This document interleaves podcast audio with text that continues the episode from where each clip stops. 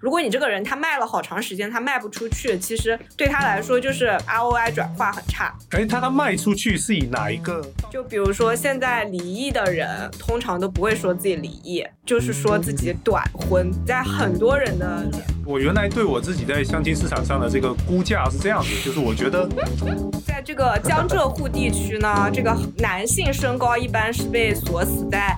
一七一是一个标准线，就是我感觉好像如果我这一年没有 dating 过十个男生，我这一年有点白过了。我就我有一个鲜艳的判断，就是如果这个人跟我聊得来，那他的家境肯定至少跟我差不多。哎呀，我也是这样想的，不然的话就聊。双方都会有感觉到，在这个市场上不平等的地方，所以像双方都会有很多的怨言嘛。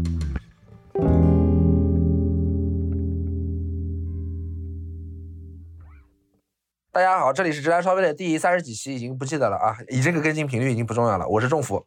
嗨，大家好，我是曹老板。好，今天比较特殊啊，我们邀请到了两位有台的嘉宾。来和我们一起录制一期播客联动。我以为直接说两位靓女呢，因为我们这个正式的场合要去性别化，嘉宾就显得很中性，对吧？显得很这个中正平和。美丽的嘉宾嘛，可以加一些形容词的啊，非常美丽，非常美丽。我真是替我们的听众感到惋惜，因为这是一个播客节目，你们没有办法看到两位嘉宾的美貌，好吧？曹老板，你觉得呢？我同意，我同意。有一些勉强吧，还行。两位要不跟大家打个招呼？大家好，我是双小 P 的叶维，我是双小 P 的豆子。这是我们第一次串台，有一些紧张哈。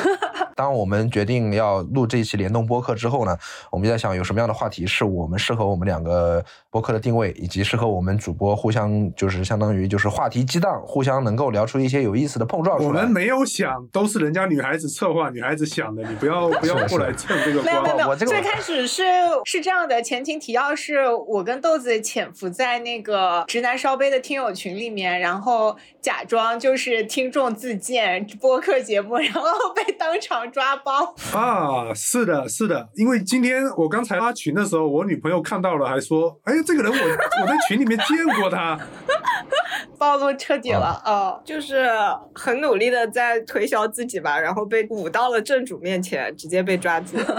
然后我就私聊了政府，好像是在畅聊咱俩这个播客，我就说其实他们这个赛道一点都不拥挤，就好像小宇宙上。没有什么直男的播客，就是应该这样说吧，就是暴露自己的性别立场这么赤裸，然后这么真诚的，还真的挺少的。主要是我们在其他方面的话题也没有钻研，也不擅长。然后我们就说，我们听直男烧杯会让我意识到，哦，原来男人是这么想的。中福就说，男人竟然这样想，已经可以做一个系列了。我们就一拍即合了。嗯，而且你一直在说，你每次听到曹老板说话，你拳头就是开始紧紧的握住，就恨不得想当面对他打拳。所以我们就想说，那不如就找一期节目。可以，可以，没问题。嗯，随便打。好的，那今天是一期叶伟老。老师跟曹老板当面打拳的一期播客，好，非常的期待现场对打哦。我们今天要聊什么话题？直接引出来吧。对，我们今天就聊聊相亲。相亲，我们还有其实有一个具体的场景，没有吗？这个事情是这样的，就是对于我跟仲甫来讲，我们这种人就属于说语音开起来就开始吹牛啊、扯淡的这种。但是对于叶伟和豆子呢，他们在这个方面想的比较细，他们决定要实地考察一下，就是到杭州的相亲市场去考察。然后我本来建议政府也到北京的相亲市场去考察一下，然后政府推三阻四，什么什么脚崴了呀，什么女朋友怎么样啊，反正各种理由，anyway 他就是没有去。对，所以最后呢，我们只有豆子跑到了杭州的相亲角去，给我们带来一些相亲市场上面的一些一手信息啊。然后因为我跟政府肯定是没有去过相亲市场的，就算相过亲也没有去过相亲市场。所以里面有很多信息我们都不了解。今天主要是让他先给我们带来一些新鲜的这种故事啊资讯。反正我看到他当时传给我们的一些图片，我感觉已经非常的，反正我不太理解，就里面有些很特别的东西。豆子，你要不要介绍一下？那我就先开始吧，我就前方记者，然后大家随时可以向我提问。好的。首先，我是先去到了杭州的那个万松书院吧，其实是杭州非常有名的一个相亲角。然后这里也可以讲一下万松书院这个相亲通道开放的时间是每周六上午的九点到十一点半。然后这个相亲通道是确实是会关闭的，它这个关闭意思就是它关闭了之后就会有那个清扫的大爷进来把所有人的信息都撕走，所以这个事情它就是一切又归零，每一次都重新开始，重新出发哈。每日更新的，对吧？应该是每期它是会更新的，我不确定它周日有没有。但反正他就时间一到，他就过来给他全部收走，全部撕掉了。所以有一些长期在那边的人，可能要定期去贴自己的单子，是吧？你可以理解，他是有一些很大部分是委托给红娘来做这件事情的。所以当时我在看的时候，就有一个人说，他看到这个人已经在这里好几个星期了，一直没有被摘走。我感觉好几个礼拜应该挺正常的吧？你看，像政府在社交软件上面划来划去的，是吧？一划就是半年、一年，它的周期也很长啊。对不对？呃，对。应该挺常见的，但是这个事情对于红娘来说就不划算了，因为特别是我走进这个相亲市场之后，我发现它确实真的就是一个相亲市场。因为红娘她其实是有 KPI 的，她最大的利益就是怎么样促成这单生意。如果你这个人他卖了好长时间，他卖不出去，其实对他来说就是 ROI 转化很差。哎，他他卖出去是以哪一个到哪一步为节点？比如说约会还是怎么样？到哪一步他可以收钱？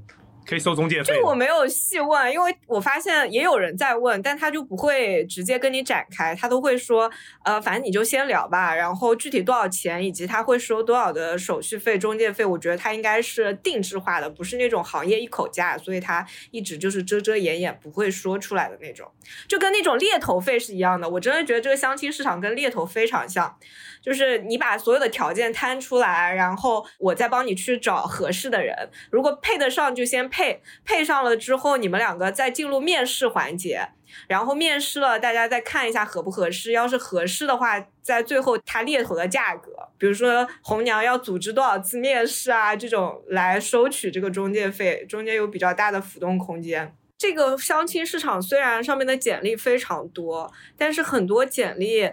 你其实看起来它有一些千篇一律以及格式差不多的那种，都是红娘写的，所以你即使看到上面的电话，你联系过去的话，你也发现很多是一个红娘的号码。其实他们是收集了大多数人的信息，然后统一就是登出来。明白。那作为第一次来到相亲市场的豆子，以前完全没有相亲经验。你看到了一些什么让你觉得很费解的东西吗？就比如说，现在离异的人通常都不会说自己离异，就是说自己短婚，在很多人的简历上都看到说自己短婚未育。有没有短婚已育的？有没有人好意思这么写？如果是短婚已育，他就会说离异有娃。这是不太一样的一个概念，就所以是否短婚不取决于他婚姻存续时间的长短，而是取决于他有没有子嗣。而且有子嗣的那种呢，一般都会就是对女生放宽条件，就是不再要求人家有生育或者怎么样了，还可以表明自己的态度是可以做上门女婿的。谁家上门女婿会找一个离异带娃的人呢？也是挺奇怪的。那不一定啊，他是有编制的。不过我觉得这个事情倒是可以讨论的，就是说为什么同样是离异未育，女生可能的在相亲市场上的减分会比男生更多，对不对？我感觉是这样。这个肯定啊，这个就是物化女性的一个典型的特征啊，就是相当于你拆过包装了，不管你拆过包装之后你有没有子嗣，但是你是一个破损状态，所以价值会迅速的贬值。男性因为他没有一个外观上，不是外观上，就是他没有一个客观上很容易衡量的，就是你到底是，对吧？所以它的价值贬损的没有那么强烈，这个很容易想出来。相当于你的那个原生态家庭又分裂出来一个人了，是多了一个分财产的人，不够原生态了。有可能，原生态也是现在出现的一个新词，一个关键词。就现在都不流行说原生家庭了，原生态家庭到底是指什么呢？它的定义到底是指啥呢？我觉得原生态家庭可能就是说你这个家里面是。纯结构上的词，就是你这个家庭没有什么重组的问题哦。原生家庭有好有坏，原生态家庭就是原生家庭中好的那部分家庭啊，也可以这么理解。很有意思的是，我问了我成都的朋友，因为成都的相亲角也非常有名嘛。但是你会发现，杭州这边的需求是男生希望女生性格好、顾家，但是成都那边相亲角的需求是女生希望男生。要性格好、懂事、顾家、体贴。可能四川男人比较耙耳朵，还是怎么回事？他们自己的说法。他们那边还是这个女性氏族叫什么？母系社，会母性社会，女权还是比较强硬的。女性市场是相当于。对对，说到这个就想到我之前也发到群里，就有一个非常奇葩的那个要求，自己独门独户有五百多平的房子，折成十八个单间出租，早年间是政界有名的人物，响当当的。现在呢，父母也已经过世了，自己是清清白白的一个家。希望女孩就是要求高中以上，三十五岁左右，健康的卫生浴室，诚实勤劳。然后还有一个下划线，新杭州人，这个是必须 highlight 出来的亮点。政界有名的人物，大家突然感觉到不知道要说什么了。对我当时看到第一条件，我就觉得，哎，他是在找一个性保姆吗？因为我发现他其实对于女性的要求，好像就是要一个，就是要她很勤劳，然后感觉是来了就能干活，能把他那五百多平的房子都给打扫了。然后另外呢，另外又是未生育，然后又特别要求你是个新杭州人，那估计你这个人就是来了落户什么的也不用操心，然后还能不仅家里能打扫吧，就是好像生活上也能料理，挺好。唉，曹老板，你是新杭州人吗？对啊，我户口在杭州啊。那你这个在相亲市场是有优势的，我原来对我自己在相亲市场上的这个估价是这样子，就是我觉得，我觉得我在杭州应该没有那么受欢迎，为什么？但在其他城市可能还好一点，因为杭州像我这个条件的男人应该蛮多的。那你先说一下你的条，件吧。你说一下，我们评估一下吧。先说一下你的条评件吧。估一下。很简单，比如说我我三十五六岁了，是三十五还是三十六？这里有一个很关键的点，我跟你说，这个差别很大吗？啊差别很大。你三十五的话，就还可以再工作一年；三十六的话，就要被毕业了啊，。三十六，三十六，三十六，三十六，然后三十六，你想三十六的等一下等一下应该我觉得你属什么？属相这个问题在相亲市场非常重要的。我属兔属兔你属兔，你比如说我们俩就不能在一起。我属鸡，鸡兔不能同笼。鸡兔同笼。鸡兔现在不同笼啊现在年轻人会相信这些东西吗？鸡兔同笼不是那个数学题吗？我操！因为相亲不是说你们年轻人自由恋爱，你先得把这事情搞清楚。那父母是最核心的一个要你去交代的对象，他们首先就非常关注这个属相的问题，人家都给你算好的，你这命里有什么东西是旺你的，有什么东西是你不能够跟他相处的，这个是大禁忌啊，就摆在前面。不，但我觉得这种由父母代表去相亲的、他实际上跟小孩自己的生活有点像平行空间一样。小孩自己这边可能已经，比如说像政府一样，在外面花天酒地很久了，然后他们的父母在那边慢慢的帮他发展另外一条相亲的路子，对不对？我觉得很有可能是这个样子啊，就双线并行。很多人都是这样啊，当代都市青年很多人都是这样啊。我觉得这个是常态。是呀是呀，两条腿走路嘛。啊，咱们先别跑题，我们就以曹老板的条件，比如说曹老板开头三十六岁，这个条件在你们两个两位女士看来是不是加分项还是减分项？应该是减分项，对不对？我三十四，我无所谓啊。哦，你三十四对，你要问的话，应该问个比如说二十四五岁的女生，不是曹老板这句话，什么叫做要问二十？哎呀呀我们俩就已经不能活跃在相亲市场，一向一向不是这个意思，曹老板，我失误了，我不是这个意思。露出了马脚。嗯因为我是觉得什么呢？就是比如说，我会觉得我在杭州，杭州这个地方啊，因为这个 level，像我这个年纪，然后只混到这个 level 的这种大厂员工应该蛮多的，所以我觉得在杭州，我可能婚恋价值没有那么高，不像比如说我去其他城市，我就会觉得哎还不错，你是以收入来判定的吧？收入还有 level 啊，因为什么叫 level 啊？解释一下，不懂。就是基本上是个透明的一个情况。比如说你是你这个年纪，你做到 P 级了，我觉得这个东西在杭州是透明的。就女生家里面可能都知道，比如说你说是你是个 P 七，或者你说你是个 P 八，他们大概能推断出你一年大概收入会是多少，基本上。但是相亲市场其实不是这样的，就是你首先是不用人家猜，你先把你自己所有的条件明明白白的列出来，比如你三十六属兔，然后现在是个 P 七，然后身高多少来着？身高一一八一八六，又到了曹老板最得意的环节。曹老板，来再来一次，来咱们再来一次。曹老板，你身高多少？没有，其实有的时候量会是一八七，但是我一般会保守一点。呃，我觉得豆子也很绝啊，就是用这个方法来，就是问出来了。不是这个就是相亲的那个标准范本，因为我就偷听那个红娘嘛，比如说他会先问你说你自己什么样的条件，你先说明一下，然后他就是有几个固定的标准嘛，然后他火速就是听完就马上写进他的那个小本本里。然后呢，他又会问你说啊，那你想找什么样的？你什么条件嘛？曹老板，你说一下你什么条件？你想找个什么样的不？是 我哦，对，还有一个很重要的我要讲，我在杭州没有房，哦，没房啊，车子有没有？车子有没有？车子开了十三万公里的车子，应该也不值什么钱吧？啊，那这些都是要登记起来的嘛。你原生态家庭怎么样呢？非常幸福，非常幸福。父母都有退休金哦，那就是没有负担嘛，是吧？啊，目前是这样。对，你想找个怎么样的呢？我想找个漂亮的，呃，愿意生孩子的。对年龄有没有要求？前后相差几岁？年龄嘛，二十五到三十都 OK。我们这就被排除出去了。你一个三十六的人，你的一个三十六的人，你要求二十五到三十，你这合理吗？不是我在配合豆子演这场戏，对没有，就是说出自己的心声。谁让你陪演戏啊？我怎么可能说对女生的要求只是能生孩子呢？对不对？不是你真诚的路嘛？那你年龄肯定是真诚的，我听出来了。啊，不是不是不是年年龄，其实我觉得，因为我是想要孩子的，所以我觉得在婚育年龄之内都 OK 啊。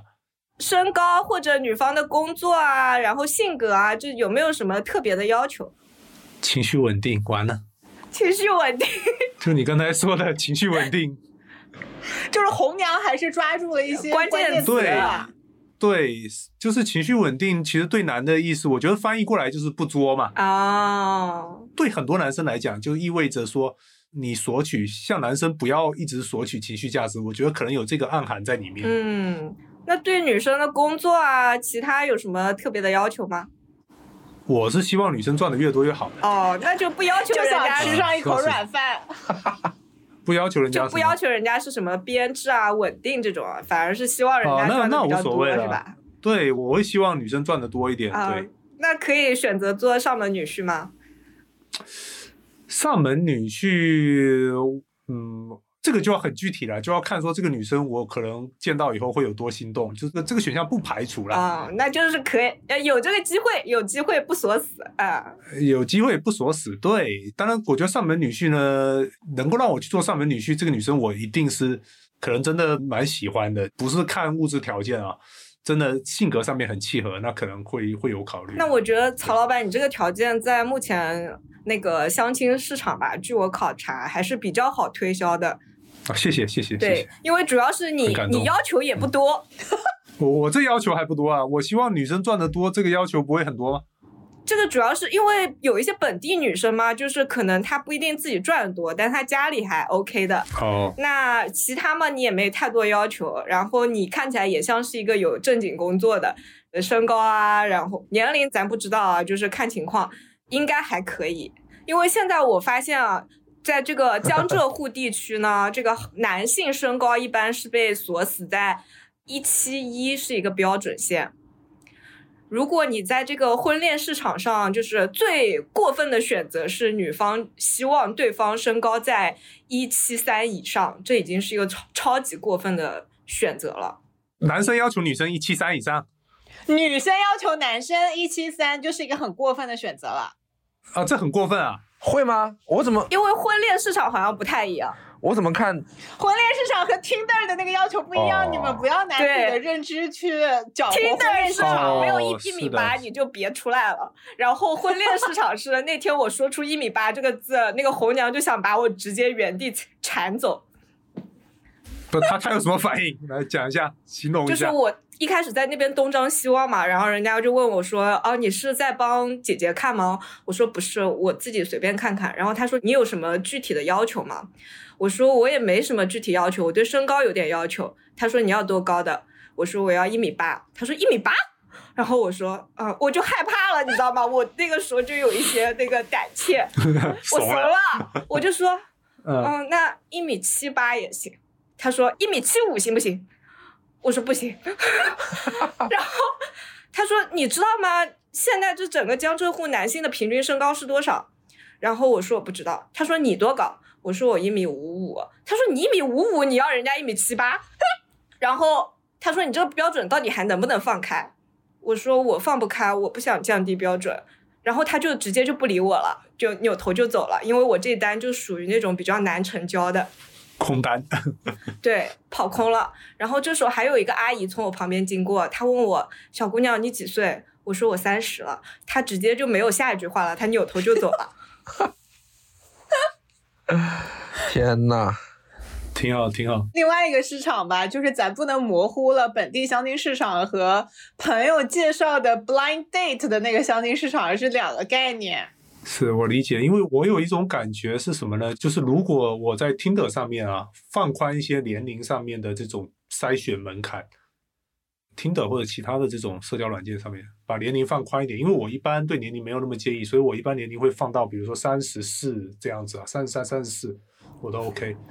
然后，呃，不是不是，没没有没有那个意思、啊。叶为头皮发麻。然后你就会发现，在三十上下左右，你可以 date 到就是很多，就属于说我学生时期，我会觉得哇，这个女孩子一定是校花吧，这个级别的女孩子，你会有蛮多机会 date 到。在杭州，我觉得还少一点。像在我的老家厦门，我就觉得怎么每个出来的女孩子都这么好看，你知道，就是三十岁上下左右，真的每个都很好看。就我以前十年前，我想都不敢想，就这种女孩。现在就被捡漏了呗。好气。啊，对，但我也没怎么样，我就吃个饭，我一般就吃个饭，我也就就这样了。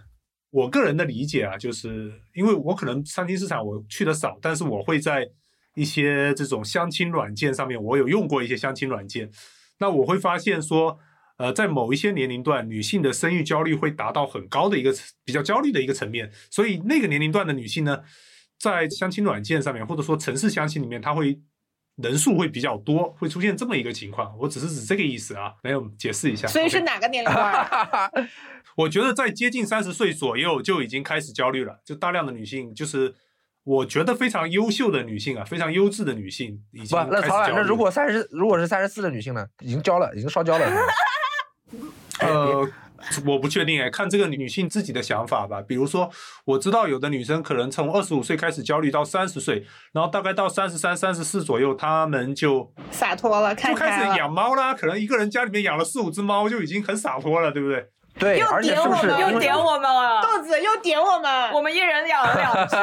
啊，不是，呃，我先插一句啊，我说三十五岁的女性不是我要讽刺谁，而是说我确实，我觉得这个是我们可能一些女性听众可能也会关注的话题，就是说，对于女性来说，她有一个最佳生育期，这个我之前不知道的，我是也是学习来的，就是说，可能是三十五岁之前女性生育，她可能对自己身体的伤害以及对健康的婴儿，我不知道啊，可能有这个焦虑，所以他们很多人他在三十出头了之后，他会非常的。就是说，哎，我三十岁之前一定要有一个好的、稳定的关系，然后我才能跟他就倒推逻辑嘛。三十五前要把孩子生了，三十三得结婚吧，三十四得备孕吧，三十五才能生下来吧。那我三十三结婚，我得花个两年去谈个恋爱吧，确认这个人能嫁吧，这可不得三十三十一焦虑死了吗？就是按照你这个倒推逻辑，那我肯定不是这么想，我因为我本身我是男性对吧？我也没有资格想或者不想，所以我想真的我想知道，呃，叶维你方不方便分享？就比如说你现在哦不对，你已经是已婚了是吧？我忘了，对不起，我已经我搞错了。那这边豆子是未婚对吧？豆子是还在寻觅中。那我想知道你自己真实的进入了一个人问是吧？真实进入了这个年龄层之后，你的心态你是你有这样的焦虑吗？因为我自己是不要小孩的，所以我对于说我现在对结婚这件事情的看法就是，它其实是一个要合法生小孩的途径。那如果我不要小孩，我倒推回去，我就觉得我好像没有必要结婚，所以我也没有这方面的焦虑。OK，身边的人有有这样很典型的焦虑的个例吗？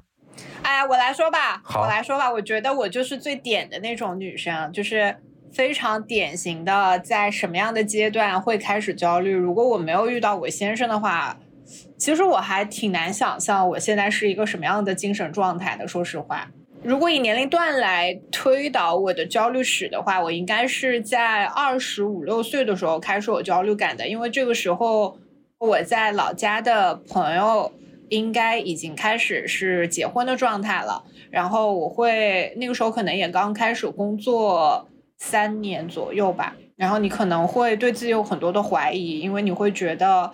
你好像也没有存下来什么钱，然后你会用各种社会的标尺来判定和衡量自己，然后你会判断的就是哦，我的职业状态是怎样的，呃，我在一个大城市生活，然后也攒不下来钱，我在照料父母方面因为我是小镇，就是我是苏北人嘛，我是小镇做题家，一路往大城市发展的，所以在老家也是家庭用全部的资产，我的父母也是高支持型的父母，就是他们会用自己全部的能力去让你有更好的教育，让你有更好的生活环境。这个时候你也会怀疑自己父母在我身上的投入，可能我是无法变现的，以及在大城市的时候，你会意识到你身边可以选择的男性的数量是很小的。就是它是一个一直在处在市场上被别人掂量和选择的过程当中的。这个时候再加上老家的这种大家都相继进入婚姻选择的这个对比下，那个时候会开始焦虑。嗯，哎，你我方便问一下，你老家是城市还是乡村吗？呃，就是 就是我还特地把把农村换成了乡村，就是城市，就是苏北嘛，对，没有。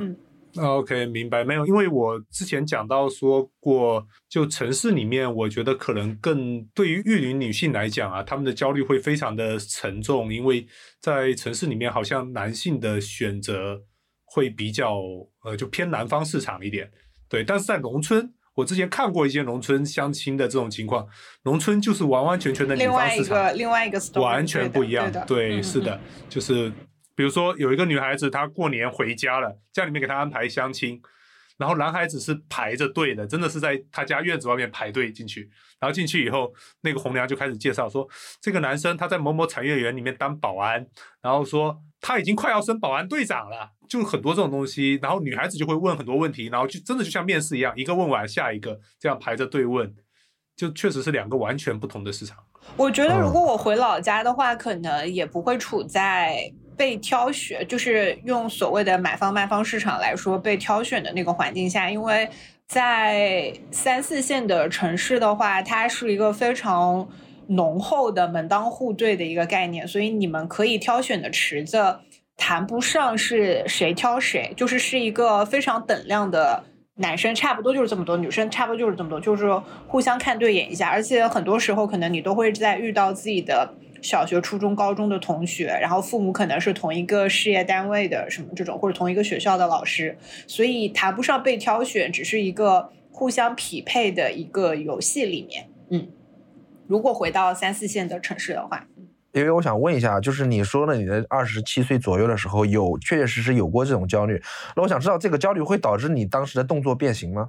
我觉得我处在一个两极的矛盾里面，就是因为你，因为我当时是生活在香港，所以你放眼四周，你会觉得你的职场上的前辈，就是三十多岁的女性，她们都是无论是单身，或者是享受感情生活，或者有固定的异性伴侣或同性伴侣，但没有选择进入婚姻。你会看到很多的样本。其实这种视野打开的过程，一方面是会消解掉你对于单一模式的这种。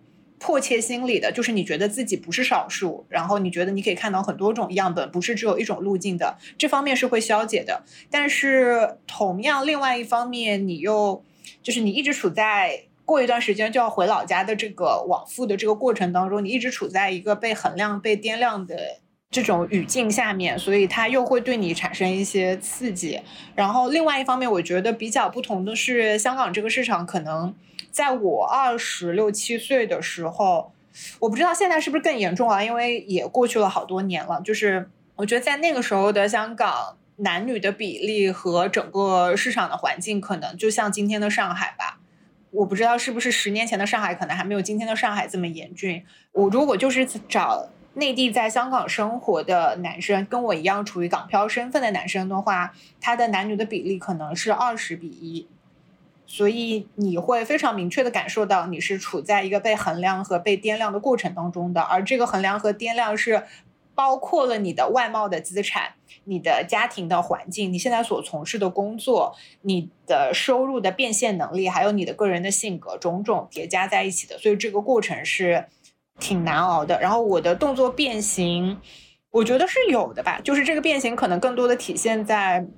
我非常想要去迎合进入那个主流的环境里面，那个环境就是被选择。这个被选择，一方面是你被男性选择，是对你个人的一种认可；另外一种就是你非常想要融入进入主流的 dating 文化里面，就是我想要进入两种主流语境里面，就一种是偏内地的，父母眼中的你被选择代表你各方面条件不错，然后另外一方面又是属于大城市的一种约会文化里面，你很想要积累更多的实战的经验，你想要真实意义上更。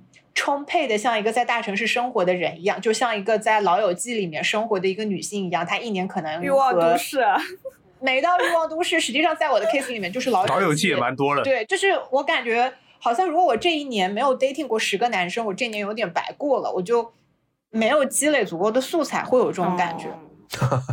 这里这个你这个感觉跟政府很像啊，政府也是这样子的呀。我们一直说他是觉得政府就是男版的他。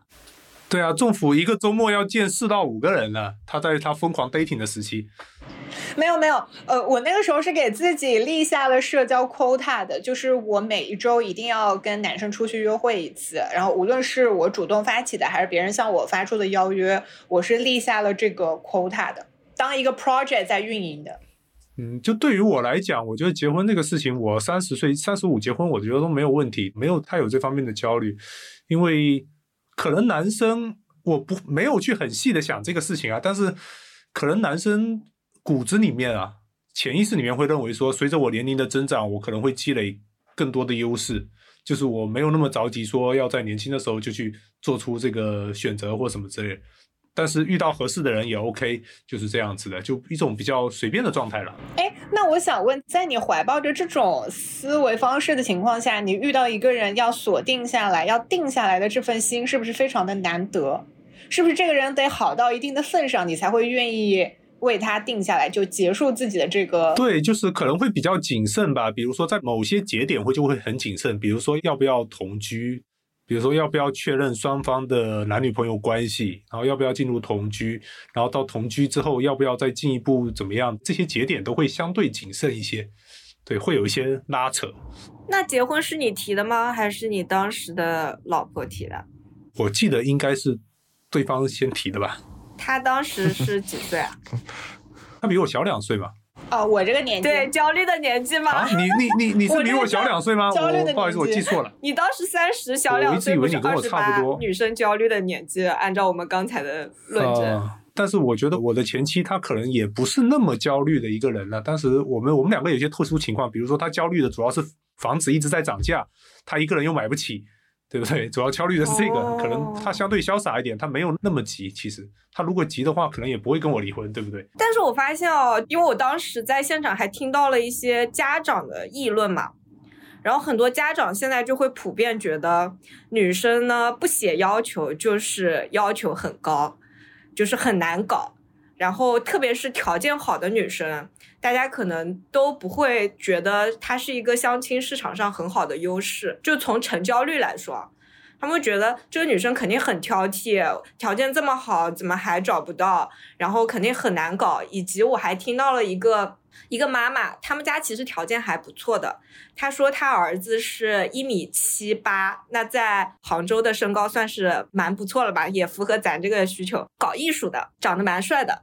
但是他就反复的在跟红娘强调，他说，呃，我们也不要找那种富豪级别，不要推给我们，我们就是普通人家。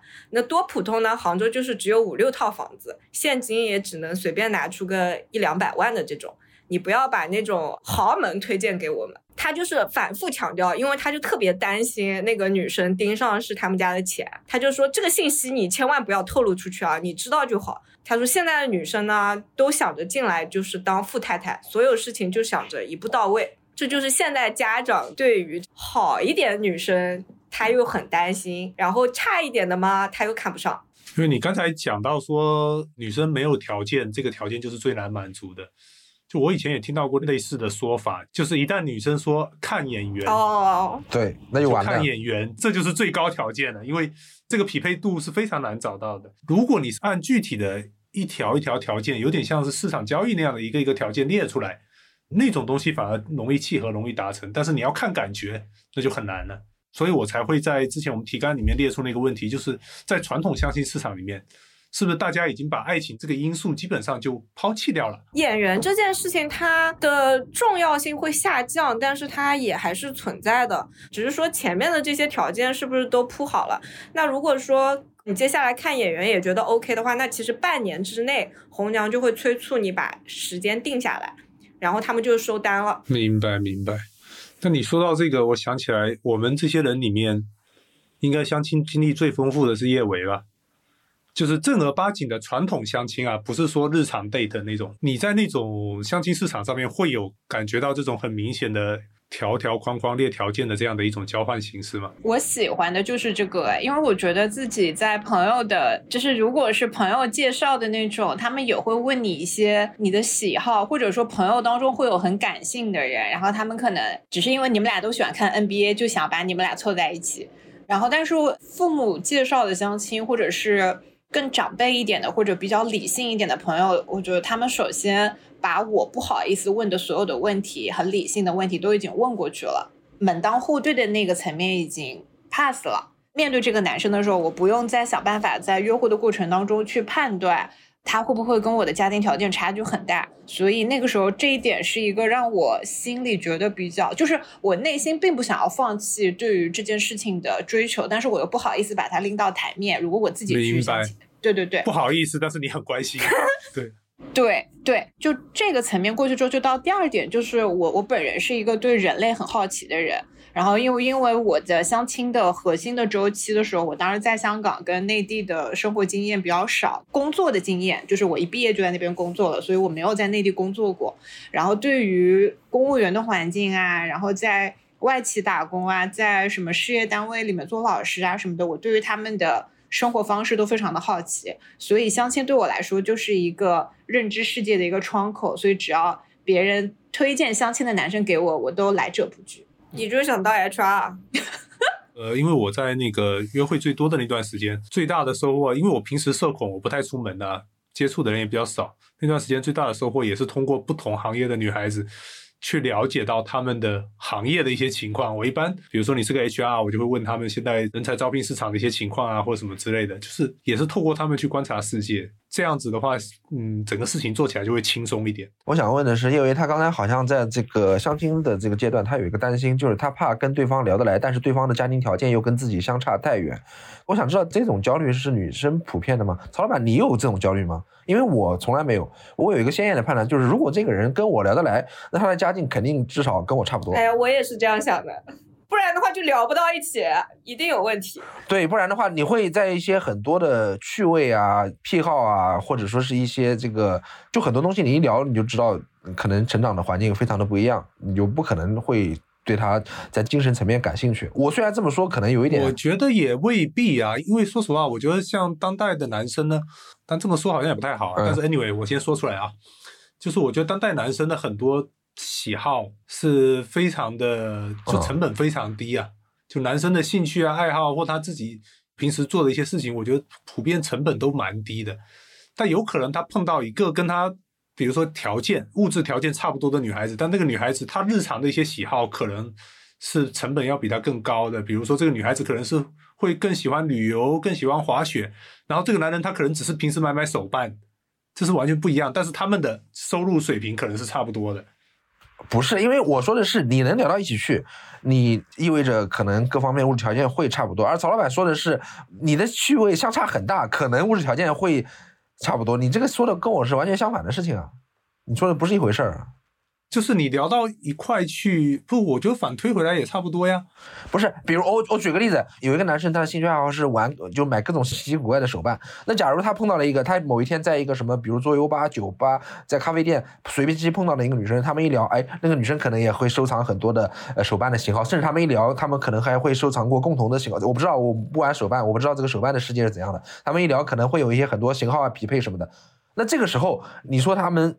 物质条件或者说家庭背景会相差很大吗？我觉得不太会啊，不一定啊。我觉得有可能，打个比方，比如说这个女孩子她可能会愿意把自己收入的百分之三四十去投入这个爱好中，但这个男人他可能只会拿出百分之十投入在这些这些爱好里。我觉得是两个不同的问题。这这不是很正常的事情吗？对，因为如果一个女生她要把自己百分收入的百分之三四十投入到一个非常消耗钱的爱好中去的话，她跟这个男生在其他取向上的观点和意见就会可能会有很剧烈的冲突，所以也不符合聊到一起去的这个前提条件。因为政府的这个聊到一起去，是两个人真的聊到一起去，是因为兴趣爱好各种共同的点，大家很有话题，很有共鸣，所以这样就是你方方面面是契合。全方位契合是吧？我用四个字来概括，就是久处不厌，对吧？你这个要经过很多很多维度的检验，而不是说只是一个话题。啊，但这个事情我在碰到叶维之后，我又觉得可能有别的解，就比如说，也有人是会喜欢跟自己完全不一样的人，就像刚才曹老板说的，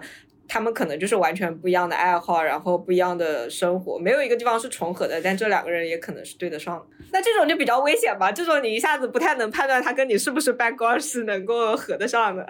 因为像仲甫这种人呢，他的择偶标准真的是他是就是齿轮式的择偶标准，你知道？他需要每一个卡口都能卡在一起，都能够比较嵌合的那种人。仲甫是有点这样子的。我呢，因为我的宜人性非常高，是吧？我就像万能充电器一样，我可以适配很多种不同的那种人，然后我都觉得哎挺好的，过得挺好的，不会太差，就这样子，我都蛮开心。其实说实话，政府在问这个问题之前，我没有考虑过这个问题，我没有考虑过原来跟我聊得来的人，其实你们本质上就是大差不差的，我都没有思考过这个问题。我我觉得有一种可能性是我对于自己去做出这个判断没有信心，就是我通过跟他的对谈去做出他的物质上的那个判断，我没有那个信心，干脆这件事情就交由别人来代劳了。我觉得我当时是有这样一个偷懒的想法吧，或者我觉得我是很难在跟他的对话当中去揣摩出来这些东西的，就是还是对于自己的经验判断没有信心。嗯，对，下面就到了一个我非常自由的，我没有任何顾虑的，就是我可以完全凭借我的本心去选择，比方说我跟他聊不聊得来，我跟他的爱好相不相似，他长得帅不帅，就到了我的舒适区了。然后这个到最后，即便有任何的推进的可能的话，我也没有一个后顾之忧，说哦，我们已经聊得这么深入了，结果发现我们家庭环境差异很大，我就没有这样的后顾之忧了。所以一开始。我还是挺喜欢这种模式的。其实最主要的点就是，我觉得它是我去探索不同的生活在不同城市、生活在不同的环境下的人的一个样本。就我觉得这个是我那个时候最主要的一个出发点，甚至都不是迈向缔结婚姻的一个出发点。然后我当时在我一年，我也不知道，可能有十几个吧，就是这样的相亲的频率之下，我发现最后的结论就是，基本上男性都不会选择我。就当然，我可能没有释放出那种。我非常迫切想要进入婚姻的那个姿态也是一个原因，然后但是大部分这样的男生在经过我这个排除选项之后，他们的下一个相亲对象都会非常顺利的进入到婚姻状态。然后那个时候我朋友一直说我就像那种送婚童子一样，就经过了我这个小铜人，然后那个男人们总能找到自己的归宿。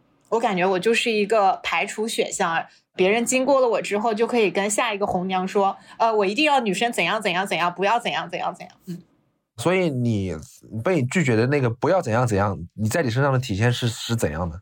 而且首先我没有得到一个明确的叫拒绝的信号，就是在我身上这种事情大部分都是不了了之的。这个拒绝是一个我的判断，比方说他停止在邀约我出去了。如果我本人对这个人兴趣就不大的话，或者当时可能我在香港，他在内地，我们本来就欠缺一些继续相见的一些核心的基础，所以慢慢的这个线上的聊天就不了了之了。这是一个最常发生的一个概率。我的判断都是从他们很快的进入下一段相亲的关系里面，并且很快进入婚姻来做的那个判断。但是我自己之后有跟朋友做过复盘，我觉得我有一个核心的点，就是我没有表现出婚姻的宜人性，就是所谓的在我那个年纪，我没有表现出对于婚姻的向往和我的适配度很高。我是一个性格非常好，或者我对自己的生活或者跟和他共同创建生活是有一个明晰的规划的，或者就是我没有表达出哦，有的男人第一次见面就会表达很多啊，我们以后要生几个小孩叫什么都会这讲的呀叫宜，人性吗？这不叫宜人性，这就是说我把你放在我的未来里面了。过早的放进去了。相亲还是挺结果导向的，你就是想不想结婚吧？你看起来就是想来耽误我时间的，你赶紧走开。之前有看到小红书上人家更新相亲啊，都是有预算统计的，在这相亲上支出多少钱，这个女生值得带去。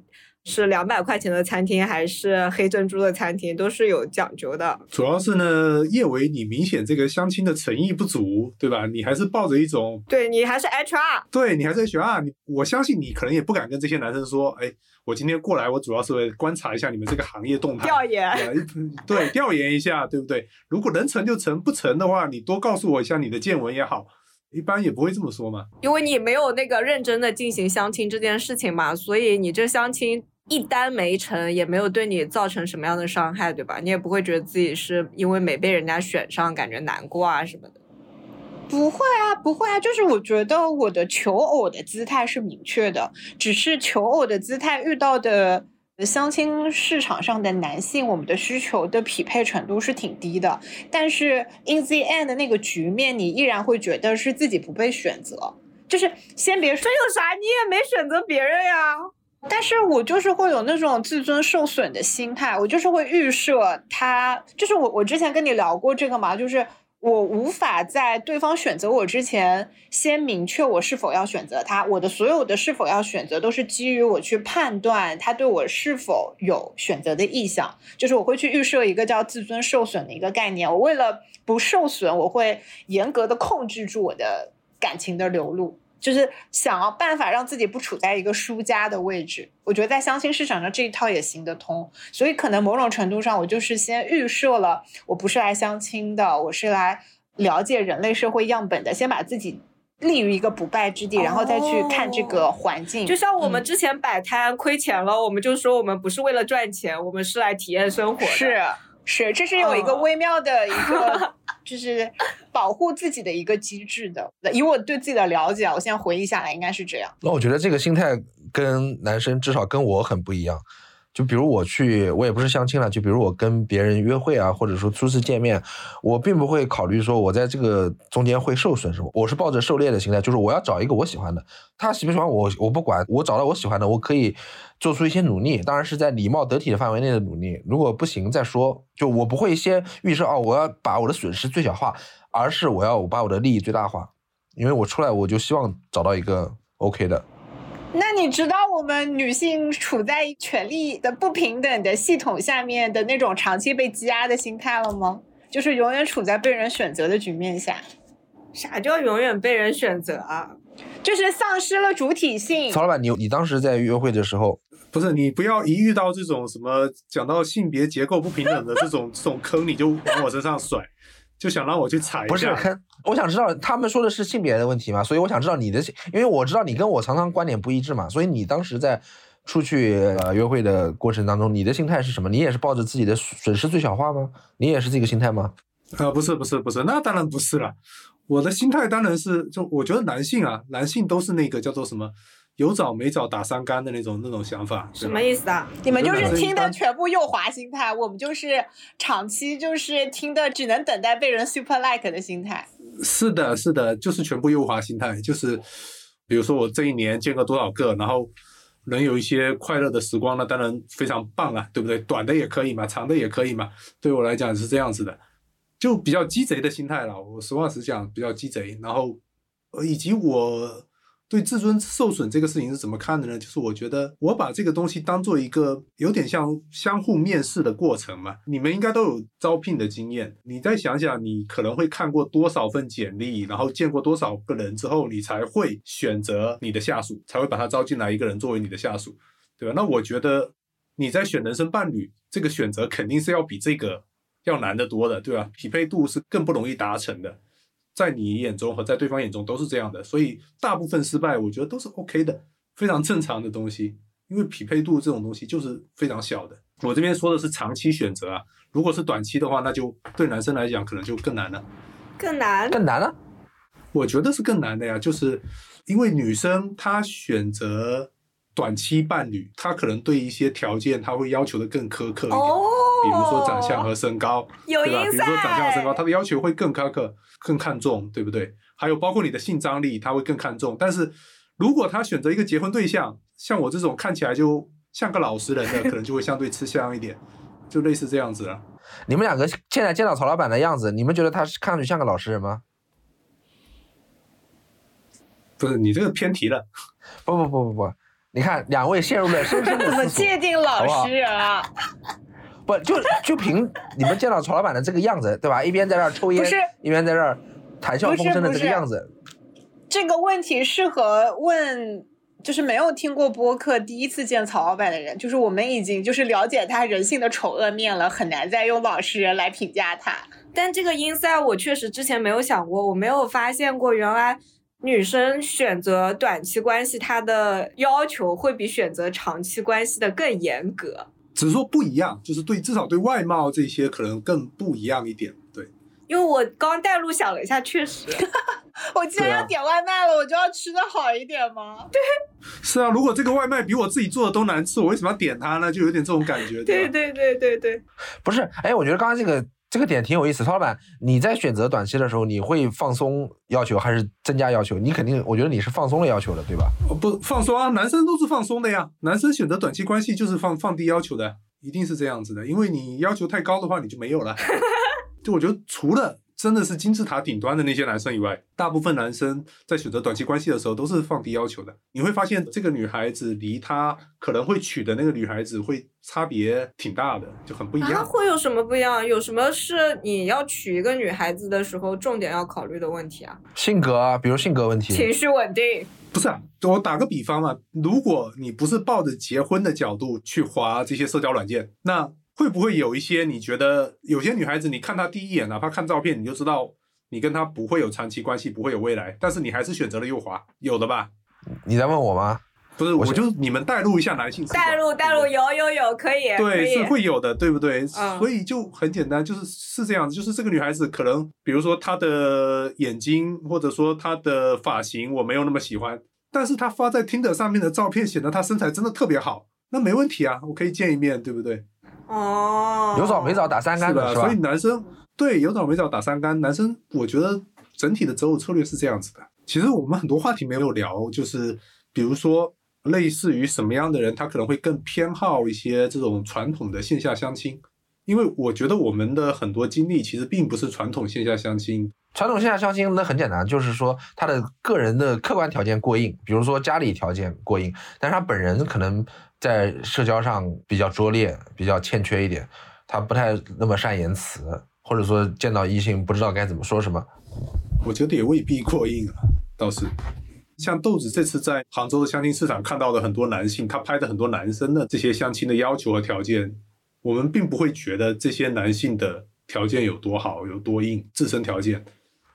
不不，相对来说嘛，你说相对来说，哪些人更适合传统相亲，哪些人更适合现代式的相亲嘛？你相对来说，他就是个人社交能力较弱，家里条件稍微强一点。如果你说个人条件又弱，那个家里条件也差，那他基本上就浮不到水面上来，就不会被人观察到啊，对不对？你你到了传统市场上，你也那这些人也会在相亲市场去试一下呀，他们也会在那边贴东西的呀。我跟你说，我真的发现这样一个例子，是他妈妈带着他儿子来的。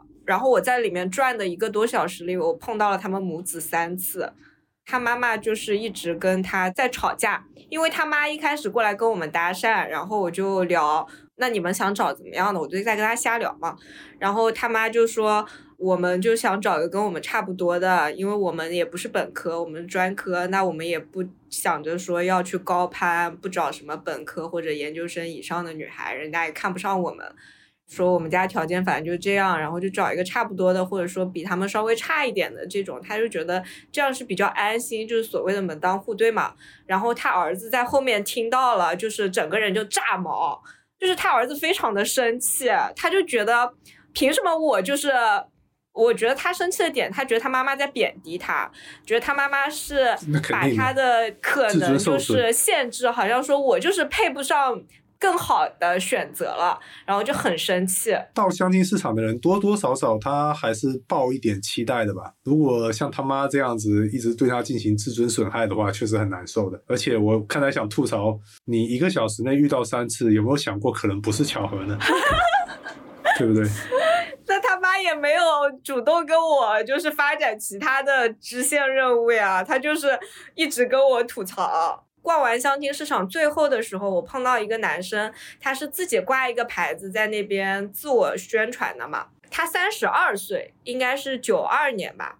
他想找一个女生跟曹老板一样是九零后的啊，最小就在九零到九六之间吧。然后他其实各方面条件就是不算好不算差吧。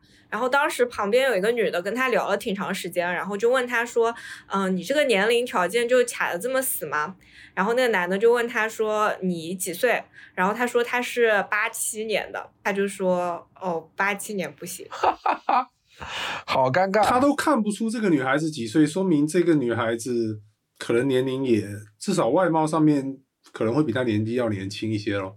就是很多条件是虚的嘛。我其实很难理解这些对年龄有这么苛刻的要求的人，他到底是不是啊？因为男生对年龄的要求就是一个生育要求嘛。我当时因为一直在旁边偷听，然后我就忍不住我就问了，我说为什么这八七年跟九零年其实也就差三岁，怎么就这么重要呢？